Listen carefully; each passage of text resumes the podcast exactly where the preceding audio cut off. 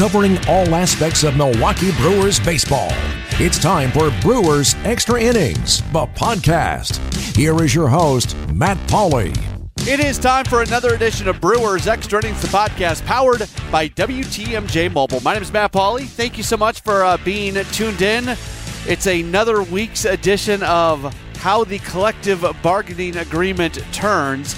As unfortunately, and I, I really mean that, unfortunately, we're in a place right now where that's really all that's going on in, in baseball. And uh, every week, more news. Very rarely is it good news, but we will continue to uh, dissect it on an every week basis. Before we go any further, we'll give you our normal housekeeping items here at the top of the podcast. If you want to get in contact with me, best way to do so is on Twitter at Matt Pauley on air, M A T T P A U L E Y on air. And uh, if you do subscribe to the podcast on Apple Podcast, that is great. If you don't, we'd love for you to subscribe. We'd love for you to leave a ranking and review as well. But if you just listen to the podcast wherever you listen to it and don't want to do any of that, that's fine. We're just glad that you are tuned in on an every week basis. So, very quickly, here's where we're at from the last week Major League Baseball did officially delay the start of spring training. Uh, spring training games uh, will not begin until at least March 5th, so they pushed things back a week. We're also at a point where we're getting very, very close to the start of the regular season potentially being delayed. Major League Baseball has given a deadline to the players. Uh, February 28th seems to be the date that Major League Baseball believes that there has to be a collective bargaining agreement in place to be able to still start the regular season on time. With that, this is a big week. This is a huge week. And we're really going to know whether or not this is going to be a prolonged work stoppage in all likelihood by the time this week comes to an end. There are going to be multiple bargaining sessions this week, and players and owners are going to be directly involved as they flew into New York. And I'm sure on an everyday basis, we're all going to be looking at uh, the tweets and the articles that are written by the various folks that cover this and, and have their inside sources to learn what's going on. But this is a huge week, and I think we're going to know. You don't have to have an agreement by the end of the week, but I do think by the end of the week, there needs to be some optimism that there is a path to move forward. Right now, that path does not seem to exist. And they got to find that path, and then they can start walking down it together and hammering out some details. But that's where they've got to get to. And sometimes it feels like when these two sides get together, uh, there's more steps backward than steps forwards, and that can't happen this week. If that happens this week, in all likelihood, the start of the regular season will be delayed. I, want to be wrong. I've never wanted to be more wrong in my life. Um, and, and, I'm not normally a real negative person. Pessimism is not something that I regularly deal with, but I've watched this enough to just have very little optimism about what's going to happen during these bargaining sessions. I hope I'm wrong. I really hope I, I have never rooted for me to be wrong more than I am here. I will celebrate my wrongness. Is that a word? My wrongativity. I'm just making up words at this point that have the root word wrong inside of them. My incorrectness. We're just going with whatever we want to call it. I will root for that. I will root hard for that. I'm just, I'm not, I have very, very, very, very low expectations about what's going to, uh, what's going to happen. Uh, them delaying spring training games, eh, I, it's a bummer for the fans who plan out spring training vacations every year, depending on what team you're a fan of. Brewers fans head to Arizona, fans of other teams going to uh, to Florida, wherever your team happens to train. That's a bummer. And, and I've said this before on this podcast. Probably the number one question I was asked over the last um, couple months, up until about two weeks ago, was people who were trying to plan out their spring training vacation. That's a big deal. And I told everybody then, I don't think they're going to get spring training off on time. I was right on that one. Uh, nothing special about being right on that one. That was that was pretty easy to call. And now we just have to wait and see if this is going to be the week. Let's all hope. Let's all hope that this this trend of the two sides just not being able to come on any progress on anything when in the same room together. Let's just hope that this is the week where that's not the case anymore and that the two sides come together uh, with a true spirit of negotiation. That's what we can hope for a true spirit of negotiation. And if that happens, then maybe they start to find that path towards a collective bargaining agreement. All right, so the podcast uh, very much has kind of turned into an interview podcast. I, w- I was saying this to somebody. I actually found the podcast easier to do when we were right smack dab in the middle of the pandemic with nothing going on. For for whatever reason, it was not as challenging to not just have the exact same show on an every week basis. I don't want to talk about the collective bargaining agreement every week, but here we are. We're talking about it every week. So, with that, let's get to uh, this week's uh, featured conversation. We're very happy to uh, welcome this guy uh, back on to the podcast. I'll call him a bigwig. He's a bigwig. At, uh, at 94.5 ESPN produces the morning show does a lot of other stuff during uh, during at all times really. He's uh, ashton rotman. He is a very frequent visitor here to uh, the podcast. Hi ashton. Hi, Maddie. What's up, buddy?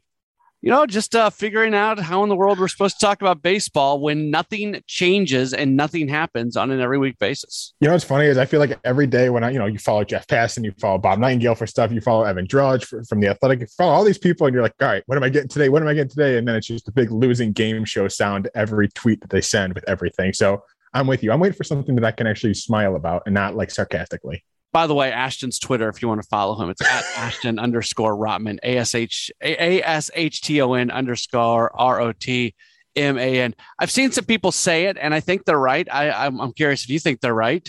A lot of people have said this next week is one of the biggest weeks for baseball in the last 20 years because basically they're going to negotiate starting on Monday. They are going to negotiate on an everyday basis owners are flying into New York, players are flying into New York. It sounds like there's going to be some intense sessions.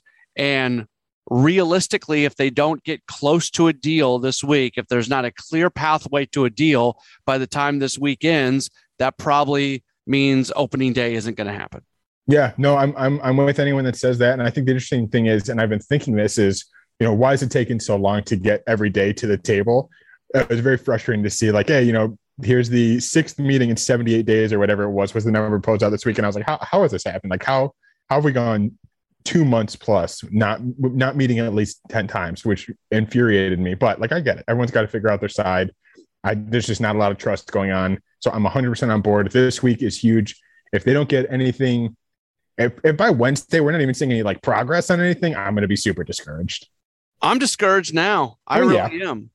And uh, I, I, saw. I think uh, Maury Brown's a guy who I really respect. Mm-hmm. He covers the sport of baseball. I think for Forbes Sports, and, and he made the comment this past week that if they miss opening day, then at that point you've already missed opening day, and the two sides are going to try to hurt each other more yep. than anything else. Uh, like I don't know how true that is or how much that's going to play out that way, but there seems to be some common sense that goes along with it. The other thing is, I read this past week that the players have agreed to the expanded playoff.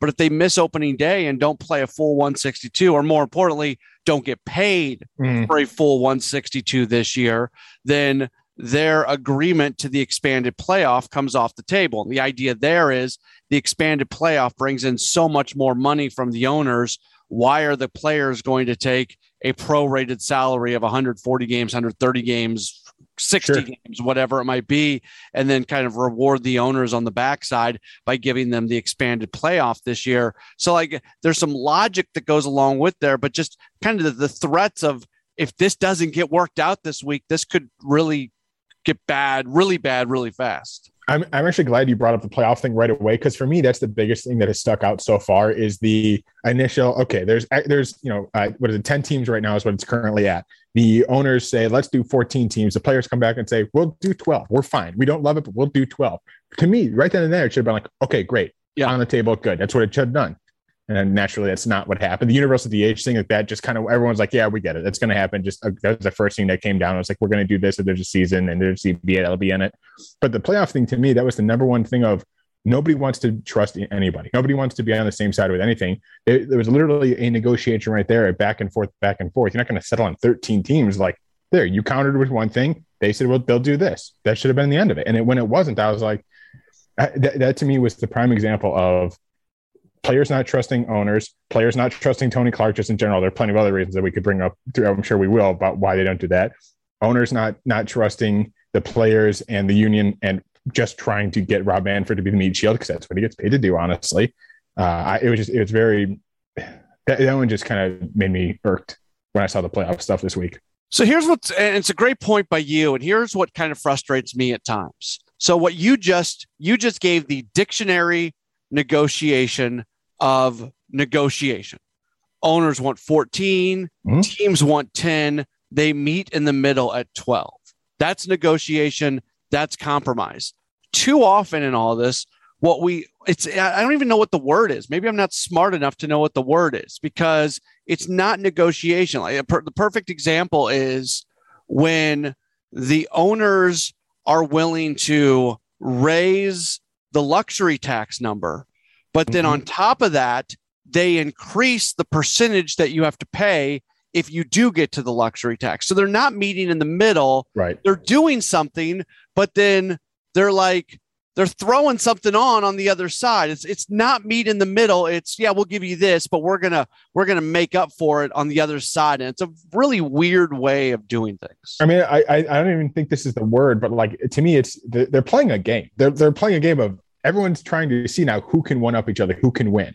And even if you think about it like a track meet, there, you know, there's different heats. I mean, the first heat, the owners are winning this. The second heat, the players get this. But somebody's got to win that third heat to get the medal. Someone's actually got to win it no matter what. There is no, you know, I always think of anytime I think of negotiation, you already know where I'm going to go with this. I think of The Office and I think of, you know, win, win, win. The different scenarios that Michael Scott always talks about. We're huge Office fans, obviously, the two of us. So we're not going to get into it. But it's like somebody has to win or everyone can just agree to it's essentially you want to get to the point of agreeing to disagree like fine. It is what it is. It's not what i wanted it's not what you wanted but we're we're we're just agreeing on let's end this part of this conversation. Nobody wants to do that especially on the ownership side but when it comes to money. That's the, it's hey sure but also we want to still somehow win this. We want to show that we are still better and bigger than you. So sticking with the office analogy nice. a lose lose lose is basically the same as a win win win. I would agree with that Right. Because if there's a win win win, somebody still lose, lose, lose. Right. And that that's kind of where we're at. I don't know. And I saw the list of owners that are flying in for this thing. Mm-hmm. It worried me that Dick Monfort of the Colorado Rockies was one that was coming in because I don't know if there is a single owner who has done more to hurt play. I mean, this is the Rockies are the organization that when the pandemic was going on, they basically fired clubhouse attendants and had baseball operations people and ticket sales people and things like that doing laundry and the cl- like for a major league baseball team. Mm-hmm. Like that's that's that's his operation of business, and that scares me. You know what's interesting? I, I think you have to have what 23 owners, I think, have yep. to agree to ratify it. Yeah. Is there going to be a cluster of eight? Like, can you think of eight owners that we'd have to super worry about? Like that eight yes. teams where it's right. I, yeah. I, the, the fact that you and I can just sit here and like, you know, maybe we can go through the list and like, oh, I could see this person doing this. I could see this team doing this. Like that, that's to me the, the scary part. Um, and like you mentioned, of course, the Rockies owner, but that's just scary part of being like, you need 23. That doesn't seem like a lot. Like that leaves some leeway, but at the same time, you can picture teams teaming up, of course. Yeah, I just, it, I don't know. And, you know, the players aren't perfect in this either. Like I, I'm, I'm probably pro player more than pro owner. Uh, but it's it, the, the players are, are not perfect in this either. And they also they allowed this amount of time to go without negotiation. There, there was nothing stopping them from publicly proclaiming, hey, we've rented out a conference room in this New York office and the doors are open. Rob Manfred, Bruce Meyer, like, come on by. Like, they could have done that at any point, mm-hmm. but it almost felt like at times the players, and the player like they're not making big moves either on on their side in terms of, of negotiation. It just it really feels like each side thinks that their current proposal is good for both sides, and it doesn't feel like either side has a spirit of negotiation. I think part of the reason for that, though, and I'm curious if you agree with me or not, is that the last CBA negotiations went so poorly for the players that they're like, we we can't lose any part of this. Again, that's me using the win and loss instead of we can't agree on something. It's we can't lose any part of this. They felt so horrible for the way they were mishandled. And again, this goes back to the Tony Clark thing. Is I don't know how much they trust Tony Clark. I think they're like, well, he'll he he can do stuff. I think that's what the players think is he is Tony Clark can do stuff, but I don't think they think he's going to win this for us. He just might get it done. And to me, I don't I don't know if they want to have that mindset. To me, that goes to they say, okay, Tony Clark will try and do whatever with you, but we do not want to get taken advantage of once again. So here's everything we think is going to be best for us. Owners, you're going to have to you're going to have to succumb. Look, if you're starting at the one yard line, which I think players would tell you they were based off what um, what what had happened in the last CBAs. If you're mm-hmm. starting at the one yard line, the other one yard line, 99 right. yards away, 99 yards away, yeah, you're in all likelihood you're not going to get a 99 yard play. So there has, I think, going to get into field goal range at that point. Yeah, I mean, Ken Rosenthal alluded to the idea of their them looking at the next 15 years and using three five year CBAs as an opportunity to claw back in. And to me, that makes a little bit more sense because again, you're not you don't have that 99 yard play in the playbook. Yeah, and I think uh, the, the one other way to look at it too is I, I the the five five five thing, but also if you think about it, are the owners just looking for short term gains at the risk of future losses? Like they're literally looking right now at hey, in the short term we can profit off this, we can do good in this. Where the players I think are hey, we want extended longevity of we're not in control, but we're still at the, the, table. We're still part of the discussions. We still feel like we're not being mistreated. And the owners are like, whatever. We just we're worried about right now. Yeah. Do you see that at all? But I mean, it's only five years. That's the other thing sure. about this. If the players are hell bent on it being a five year deal, we're in a really weird place when it comes to sports revenue because mm-hmm. the gambling money is just starting to come in yep. and all the leagues have gone all in on sports gambling. So that's, we don't really know. To me, that feels a little bit like a house of cards. I mean, you look at the amount of money that the, that the different uh, sports gambling outfits are spending, at some point, some of these groups are going to start falling out. Like there's just not enough market space for all the groups that are in there, and they are burning, burning through money uh, right now. I, I can't remember which one it was. I think it was Penn actually. I think no, it wasn't Penn. It was DraftKings or FanDuel.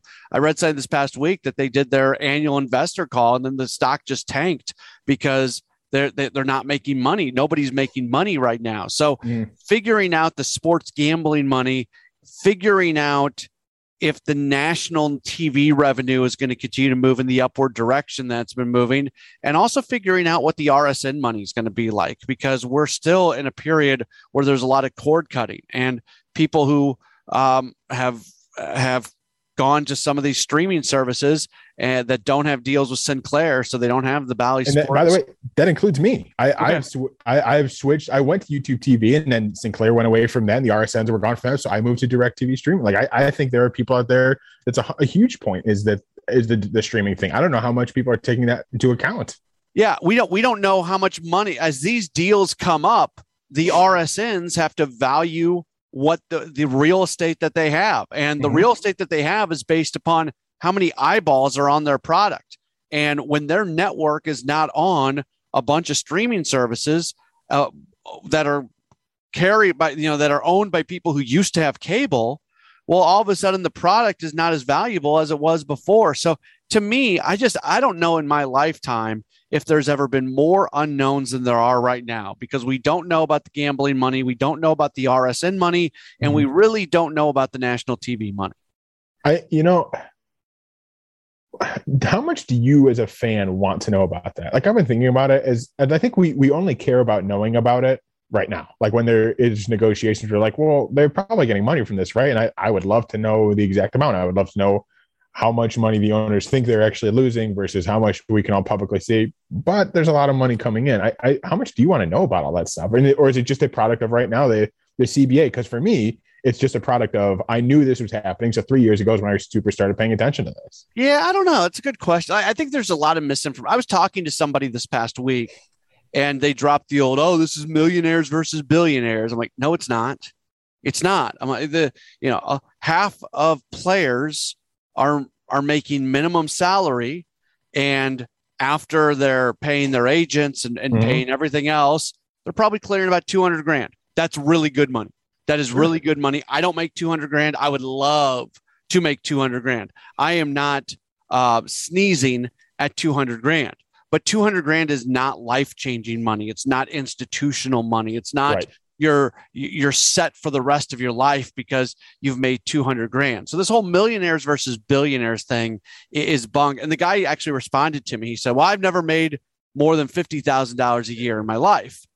And I said to him, "Well, you can't hit a 100 mile fastball 350 feet out of a ballpark." And he's actually somebody who's like, I think he worked as a paramedic or an EMT or something. And he dropped the, well, I saved lives. So then I came back with the, uh, give me a home run yeah, I, I came back with the well, clearly what you did is more important than what a baseball player does, but you've never done it with 30,000 people watching you to do it. that's, a, that's a dumb argument to have back and forth for both everyone involved. It's like, yeah, well, you can't do this. No, but I save lives. Like, well, okay, that's just moving the goalposts. Uh, like, well, well, how do I the proverbial IV, you know, bags. But the the millionaires versus billionaires thing, that's the narrative that's out there, and it's not true. It's not true. I mean, like it, to me, it's true to an extent. It's true in the if you're looking at the broader scheme, if you're looking at if you want to simplify it, say, hey, it's billionaires, millionaires. But if you're actually paying attention, looking, it's like it's billionaires versus millionaires, who are also versus the hundred thousandaires, right? Or also versus the billion. Like there's a whole this the spectrum here is not that simple. Which one of the I had I had a long conversation with my dad about this. My dad just cannot understand, and he's probably listening to this podcast. I don't mean Mr. Pauley. I do not mean this to denigrate my father whatsoever. It was just, it was an interesting conversation I had with him. My dad, I don't know if it was understanding, comprehending, being able to fathom. Like, I, I don't know the exact dictionary definition here, but my dad could not accept the idea that the big money players, the making $25 million a year and more guys, are putting their money on the line to stick up for the younger players because of how poorly younger mm-hmm. players have it.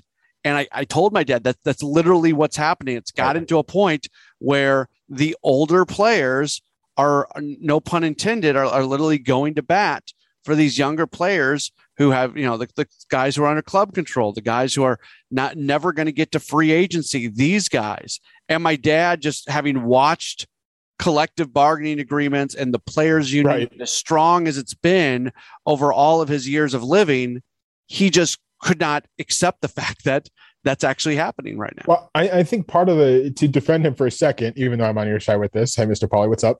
Uh to, def, to defend him for a second would be like saying how much public how much publicity is there when you look at the negotiation room? Like how much you and i are paying attention to every single thing because it affects us. Uh, how much is a fan just being like, okay, well, uh, this guy, you know, Max Scherzer is not going to bat for the 25th guy in the Brewers roster. Like, that's just not happening. No one could could fathom that. If you're in the meeting room, you're reading something, you're listening to interviews from these players, it's like, oh no, they are absolutely just looking for the betterment of you can call it the betterment of the players and, and the union itself and the younger guys that we saw this with uh, how Aaron Rodgers was very vocal and he wasn't the only one, but many others with the NFL uh, stuff recently as well, where there were just thousands of guys not voting because they just didn't understand or weren't getting the information. This is why you need those guys that are getting a lot of money, the older veterans, the stars, to be like, hey, everyone needs to pay attention to this because it is important and it does affect everybody. I think that's what there's just not a lot of publicity for why it does or doesn't. And Rodgers got so frustrated he he quit as the PA as the Correct. player rep. Yeah. yeah. So like I, I the, the reason I bring that up is, is to think of the idea that like, hey, if a player wants to go up to uh, if, a player that's getting paid, the, you know, the, the, premier dollars wants to go up to Tony Clark and say, "Listen, man, here's the, I've got a bunch of other buddies, all these other guys. We've talked. We we this is important to us for this reason. As long as that message then gets passed down to all these other younger players who maybe who are not maybe who are definitely struggling in their own way, whatever way that is, to be like, oh, I just we just need to get something done. I think that's when you're going to make progress within the, the PA itself by saying, hey, as long as everyone stands united on this, this is this is what we're going for. But and let's think about this. So, from a literal point of view, so let, us take Max Scherzer and his thirty plus million dollars that he's making a year. Mm-hmm. If they play half a season this year, they play eighty-one games, and you get paid the prorated salary. You could argue that the Max Scherzers of the world get hurt the most, most. because yeah. they are going to lose a higher amount of money. I would say that's incorrect and I would argue that the guys who are going to get hurt the most by missing games are actually the young players who are never going to make it to free agency. Yep. We're going to have a two or three year major league career making the major league minimum every year because if you play if you play half a season this year 30% of their career earnings might just go out the door right there. Maybe all of it. Maybe you know there's guys who appear in games for 1 year in their major league career. So while the total value is going to be less for those guys, the percent of their career earnings will be exponentially higher. And th- that's why I brought up the idea of the players, and it's the five year thing. This is where it doesn't make sense, as you and I talked about a couple minutes ago. Is if you want to extend it out and you want to help these players out where they're not getting screwed on the back end with some of the stuff, where they're able to go to a free agency, they're able to, to have more uh, complete arbitration hearings if arbitration is still around. Like that's when you look at the future when the owners are like, whatever, we we, we want to make sure right now we're winning this, and the players are trying to, I think, look forward to, hey, because they felt like they got so manhandled last time, they want to make sure this doesn't happen for an extended period of time now, and that's I think that's where the, your point is is super uh, well taken. Is the idea that hey, you're going to lose money this year if there is no regular like regular amount of games, and then it's going to affect you going forward if you don't also do the rest of this correctly. The uh, the Super Two stuff I find to be really interesting, and people who kind of the the idiot's guide to Super Two is you're arbitration eligible a year early if you are in the top 22% of service time among those players who still would have one year of arbitration, one year until arbitration. It's honestly to me, it's so stupid. Just the, the way it, the way it's done is so dumb to me. so that's what a super two is. Uh, players want that number. So so the players finally accepted the fact that okay, players are not guaranteed to get to arbitration until that the, the third year or whatever. But they said, but 85%, I think that's the number they came with. But 85 instead of 22%, they right. want 85%. And to me, like that's one area where like what, what just make it 100% then. Like I, what, right. what's if you're, 85%? 85, you might as well because yeah. if you go to 100, maybe they're going to come to 85. Like if you're going to do that, like, are you really giving anything up when you go from? That's the other thing. That bonus pool money allocation where the the owners started at five million, then went to ten million, and the owners went from one fifteen down to one ten. Like, yeah, okay, five million dollars is five million dollars. I'm not trying to scoff at it, sure. but in reality, that's not negotiation. They're really not changing the the positions that they're at. Yeah, I as we're talking through all this stuff and I'm listening to the Super 2 thing, and you did a super good job of explaining Super 2. I, I, th- I, think fans hate this yeah. so much. Yeah. And and not and not talking fans of the of the of the podcast, it's fans of baseball like uh, they're not they just don't understand what, what people are arguing about. Like I barely understand what, what what the conversations are about because of the idea that look, you just pointed out players say we'll go to 85% why not just go to 100 what's it going to hurt you're already in an argument like you're not going to lose your argument worse if, if you lose it so in the nba people understand uh, when a player is draft eligible because a player is draft eligible based off what their age is, or I guess technically when their high school graduation would have been. I think that's the way the NBA terms it out. But it's it's based upon age because your high school graduation is based upon how old you are. Right. People understand that. People understand that you have to be one year clear of high school graduation to be eligible to go to the NBA. Now, we can argue whether or not that's a good rule or a bad rule. It's not worth arguing, but it's really simple. It's right. super, super simple. And I've always, uh, you know, I feel bad for the Major League Baseball players out there who are like five year college guys who mm-hmm. go play college baseball, do it the right way. They get their college degree, they make the decision to stay and they're they're walking out of college and what they're 24 25 years old. And then all of a sudden they they do go into the into professional baseball. They do get drafted and you've got the seven year free agency when it comes to the minor leagues and then you can get to that. And then finally you know if you take through if you go six years in the minor leagues you have no control over yourself. Then you finally get to the big leagues and you get three more years in the big leagues before you become arbitration eligible. If right. that whole process is starting at age 24, then you're 33, 34 at the end of that. If, if you even get to that point. If you get to that point, and you never really have the opportunity to have that big payday. I personally would love, and it wouldn't be, it would make, it would make drafting guys out of high school become a more valuable thing for teams because they would get longer club control but I would love to see a reform that is based upon you are able to get to minor league free agency and you're able to get to some sort of major league arbitration based upon age and not based upon time spent in an organization and in professional baseball. 100% agree with that. I, I, think the age one would work a lot better. But you know, it's interesting. You mentioned the high school drafting. I think teams value that now, maybe more than ever already, because of the idea of over college players, because the idea of they have more control over it. Like, hey, I'm going to draft this 18 year old kid out of high school and I'm going to have the most control and say over everything he can do instead of, all right, I'm going to have this kid who's now played in, in what would be deemed a quote unquote similar to minor league baseball esque style, college baseball, and just in the sense that you're getting, you're playing against better ish competition, you're getting older and, and all that.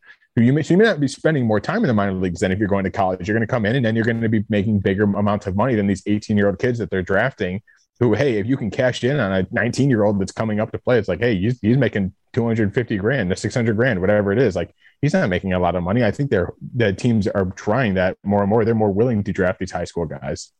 Yeah, and you got a decision to make then because if you're not a if you're not a top five round pick, you're not going to get that good bonus money. Right. And then you make the decision about whether or not going to go to college. You know, that's why of all the sports, junior college baseball has the highest amount of talent, I think because Agreed. if you go JUCO, you're draft eligible after two years, or if you go to a four year school, you're draft eligible after three years. So you're mm-hmm. costing yourself a year of being, which how stupid is that? I mean, it doesn't like, make sense either. Does like that just, make, it, add it to the, to the list of yeah. rules where if you're explaining, you're like, that doesn't make any sense either. I mean, why, why can't you be draft eligible out of a four year school after two years? You can be draft eligible after three years. Why not four? Like, what? Honestly, this goes to me. This goes to if you're in college, you should be the minute you step out of high school, you should be draft eligible. The minute you one year of college, and then this for me for any sport. Mm-hmm. If you go to college for one year, you're draft eligible. You want to make the decision. Leagues, the NFL is the biggest example of it. If the NFL wants to say we don't think you're going to be physically or ready for it, fine. Then you can, as the league, you make a decision to not draft that player. That's on you. But the players, to me, if they're going to go to college for one year, have at it. You're going to go to college. You want to be a pro. That's on you. Look, I don't care if it's out of high school. I'm, I'm with you on that, but I'm using the example of if you're going to go to college though, then why the one two like hockey does this thing where you can do it after one year or after high school or then after three years. Some one sport is one or three. It, it's too confusing to me. So I remember talking to somebody. Um, I'll just make this very vague. I was working in an organization when I was broadcasting minor league baseball, and so I got told about a guy who got drafted, and lo and this guy, if he's not still in the big leagues, he was there very recently. I would have to look it up, but this is a guy who's had a, a nice long major league career that most people would be familiar with. I remember when he got drafted, and I was talking to somebody from the organization that drafted him, and they told me that they went down and met him. And I, I don't remember if he came from a tough family background or not. I, I don't remember that, but I remember being told that this guy was he just he had no like all of a sudden you're drafting him out of high school and he's got to go live on his own and function on his own and pay bills and feed himself and all that. And I just remember talking to this guy from the organization said this guy was he just wasn't equipped for it yet. That was just at 18 years old and the background that he had um, and just kind of the makeup of who he was as a person. Like that was that was something that the organization kind of had to work through and fight through and had to create a total support system for. So that's that in many ways, there are reasons not to go pro right after high school because you still need to kind of socially adjust to what it's going to what it's going to mm-hmm. look like. But for guys who are ready, go have at it. Right. And that's why I said, like, then it becomes a personal decision and also a team decision and league decision of, hey, if you think you're ready, by all means, give it a shot. Then it's going to be up to the teams to make those decisions for you. And hopefully they're helping you along the way, which I know some teams and, and leagues are trying to do a lot better job of having the programs for when you come in and, hey, this is how you open up a bank account for, for the young guys. And the NBA does this. The NFL has uh, symposiums that they do every year for, for young young players as long as they're doing that stuff, then you're you're covering, you know, your CYA. You're you're helping yourself out if you're the league, if you're the team, and if you're the player, you just have to hope that you're making the right calls. There. But again, that goes to if you think you're ready, the only person, the only thing that's going to stop you is somebody not getting you there, yeah. not, not drafting.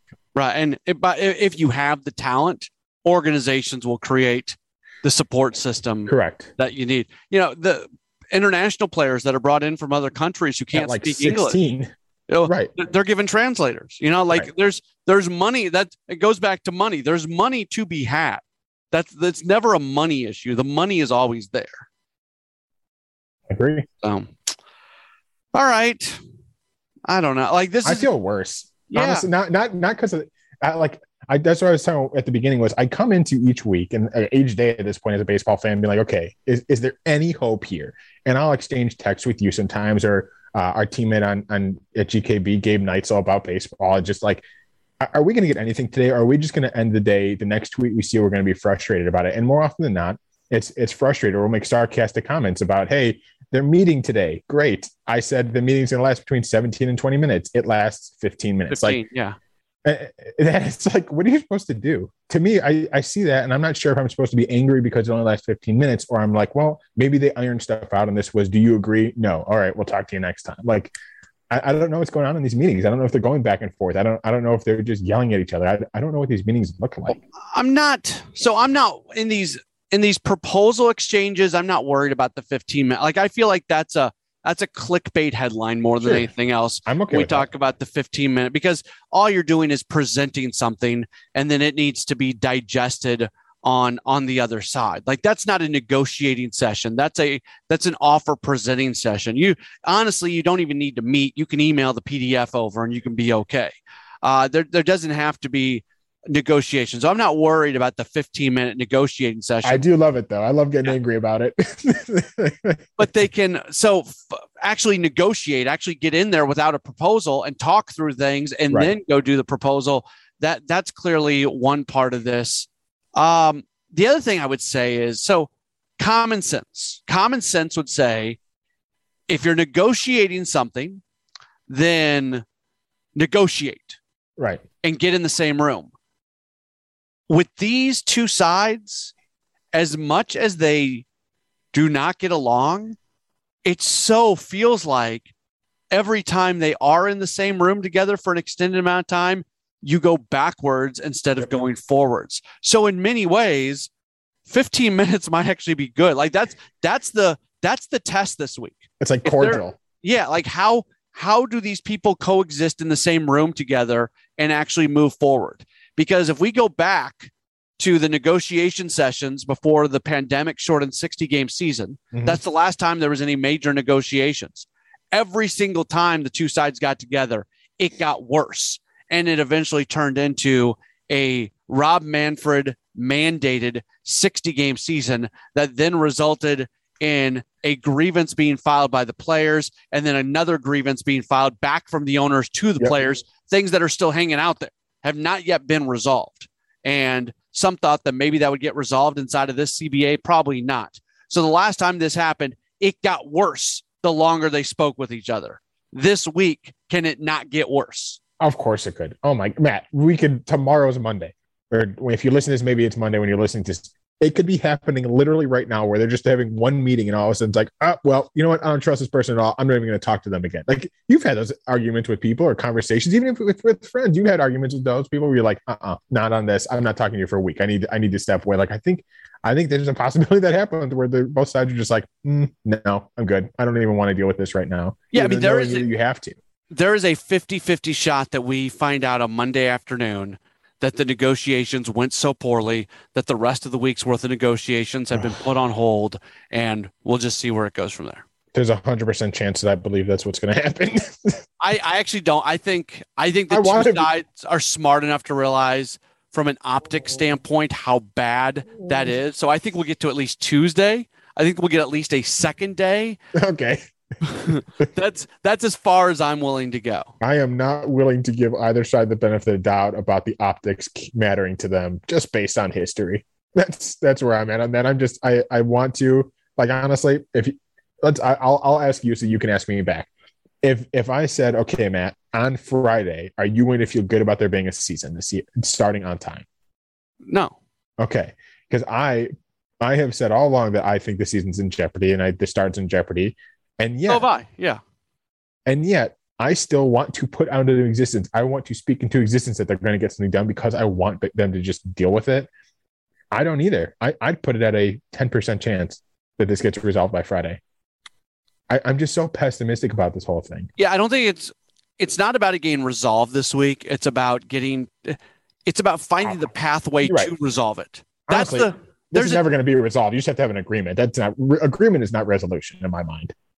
But they they have to have breakthroughs. They have to have breakthroughs. That's what they need because once you have a few breakthroughs, then all of a sudden you can maybe see the path Mhm. at which you can go down.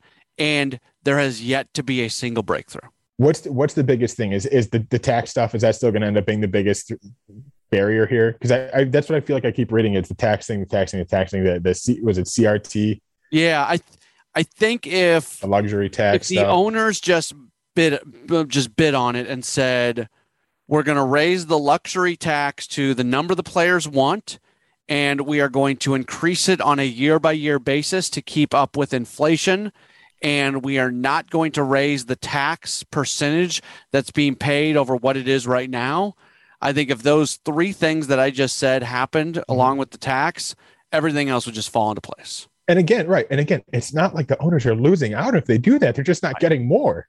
Yeah they are getting more though because They're still getting more, right? Yeah. that's true. They're just not getting more and more. Right. Oh, Oh, man. Baseball. Why do they do this to us, man? All we don't is know. we love and we love and we love. They don't love us back. No, they don't love us back. That's the game.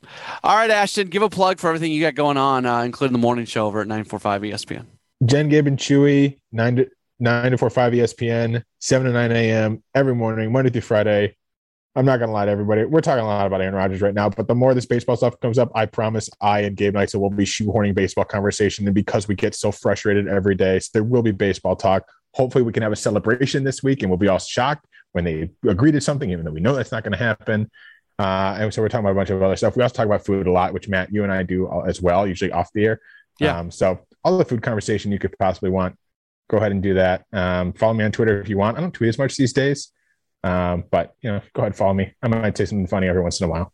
I was in Detroit recently because I broadcast uh, University of Wisconsin Green Bay basketball Pizza. pizza, Detroit style pizza. Yeah. Oh, man. I think it was called Buddy's. Hold on. Hold Detroit on. style pizza. You know, th- there's no good Detroit style pizza joints around here. In fact, No, there's there's- zero. There's there's not. So And I, I love Little Caesars, but mm-mm. It's okay. So it's funny you say that. So let me say, yeah. So I think Buddy's Pizza is that Detroit? Buddy's Pizza. We're looking. This makes for great co- podcast content. Yeah. Okay. So Buddy's Pizza in Detroit. Um, I don't think I'd ever actually had true Detroit style pizza in my life other than Little Caesar. So like sure. the, the manager was doing the old walk around, how is everything tasting sort of thing. And this pizza, Ashton, was incredible. Oh boy. So the guy comes over and I'm like, this pizza's great. So good. And he's like, Have you ever been here before? I'm like, No, I don't live here. And he asked where we were and everything's like, Well, have you ever had Detroit style pizza? And I thought about it. And I, I go to Detroit a lot, but I don't think I've ever gone to a, a pizza place in Detroit, to be Right. honest with you. I said, Well, I'm like, Does Little Caesars count? he probably got offended. Yeah, he goes, uh, he I think his exact words were, We don't think so. Nothing good again. Like I like Little Caesars. No Me issues with. Little Caesars. love it. Um, but man, so next time you are in Detroit, All Ashton, right. Yes. Buddy's Pizza. Buddy's. It is a chain, so there are many throughout Love it. Detroit. Love it. Uh, it's been around for like 85 years or something, and it is amazing. Oh, good. I love it. Pizza is my favorite food, so I will absolutely put that on my list of pizza places. Somebody like there's not really Milwaukee style pizza. Somebody needs to No. have. You know, it's interesting. It's funny you say that because I think one of the great things about the Milwaukee like pizza scene, if you can call it that, is there's just there's all sorts of types. You can find whatever pizza you want for the most part. You can find it in Milwaukee. Uh, it, whether it's good or bad is going to be based on your tastes. Right. But I think that's one of the cool things is you can find all sorts of different types. There, but they're like what I don't even know what a Milwaukee style would be. Well, it would be cool if somebody could innovate pizza in Milwaukee and get really Ashton. popular and call it like Milwaukee style pizza. Because I mean, like a job for me, honestly. yeah, I mean, you have I mean, you know what Chicago pizza is, you know what Detroit pizza is, you know, St. Louis pizza is like the Imo's pizza, which I know a lot of people uh, don't like because they think it's like a cracker. Um, I like Imo's St. Louis style pizza. I think it's very good. Um, but I also like almost all pizza. Yeah, Yeah, I think I think somebody out there needs to innovate Milwaukee style pizza. All right, I'm on it. I'm gonna think. I, I think I think Milwaukee style pizza. That's that's where we uh that's our next big adventure Yeah. in the world. Okay. My only While adventure the- in the world. While the lockout continues, Ugh. we can get Milwaukee style pizza underway. Yeah, what'll happen first? We come up with the pizza or the baseball Let's push. the same day. Yeah. All right, Ashton. Thank you. All right, thanks, buddy. That's Ashton Rotman joining us here on Brewers Extra Innings, the podcast powered by WTMJ Mobile. And that's just about going to do it for the podcast this week. A reminder for you on Thursday nights when there is not a Bucks game, and there will not be this upcoming week because they won't be back from the All Star break. Don't forget about Brewers Weekly, 8 o'clock to 9 o'clock on WTMJ. I am the normal host of that show. I have not been on it very often because of my basketball play by play responsibilities. Greg Matzek has been handling it uh, most weeks recently, and I believe he will be back on uh, this upcoming Thursday. Yes, because I will be in beautiful Fort Wayne, Indiana, broadcasting a basketball game coming up uh, on, on Thursday night. But just because I'm not there doesn't mean we're not doing the show. Still comes your way on Thursday nights from 8 o'clock to 9 o'clock. All right, that is it for uh, this week's podcast. Thanks so much for being tuned in. Look forward to talking to you next week for another edition of Brewers Extra Innings, the podcast powered by WTMJ Mobile. Thanks for listening to Brewers Extra Innings, the podcast. Matt will be back next week with another episode. For all the latest Brewers news, keep listening to the home of the Brewers. News Radio 620 WTMJ.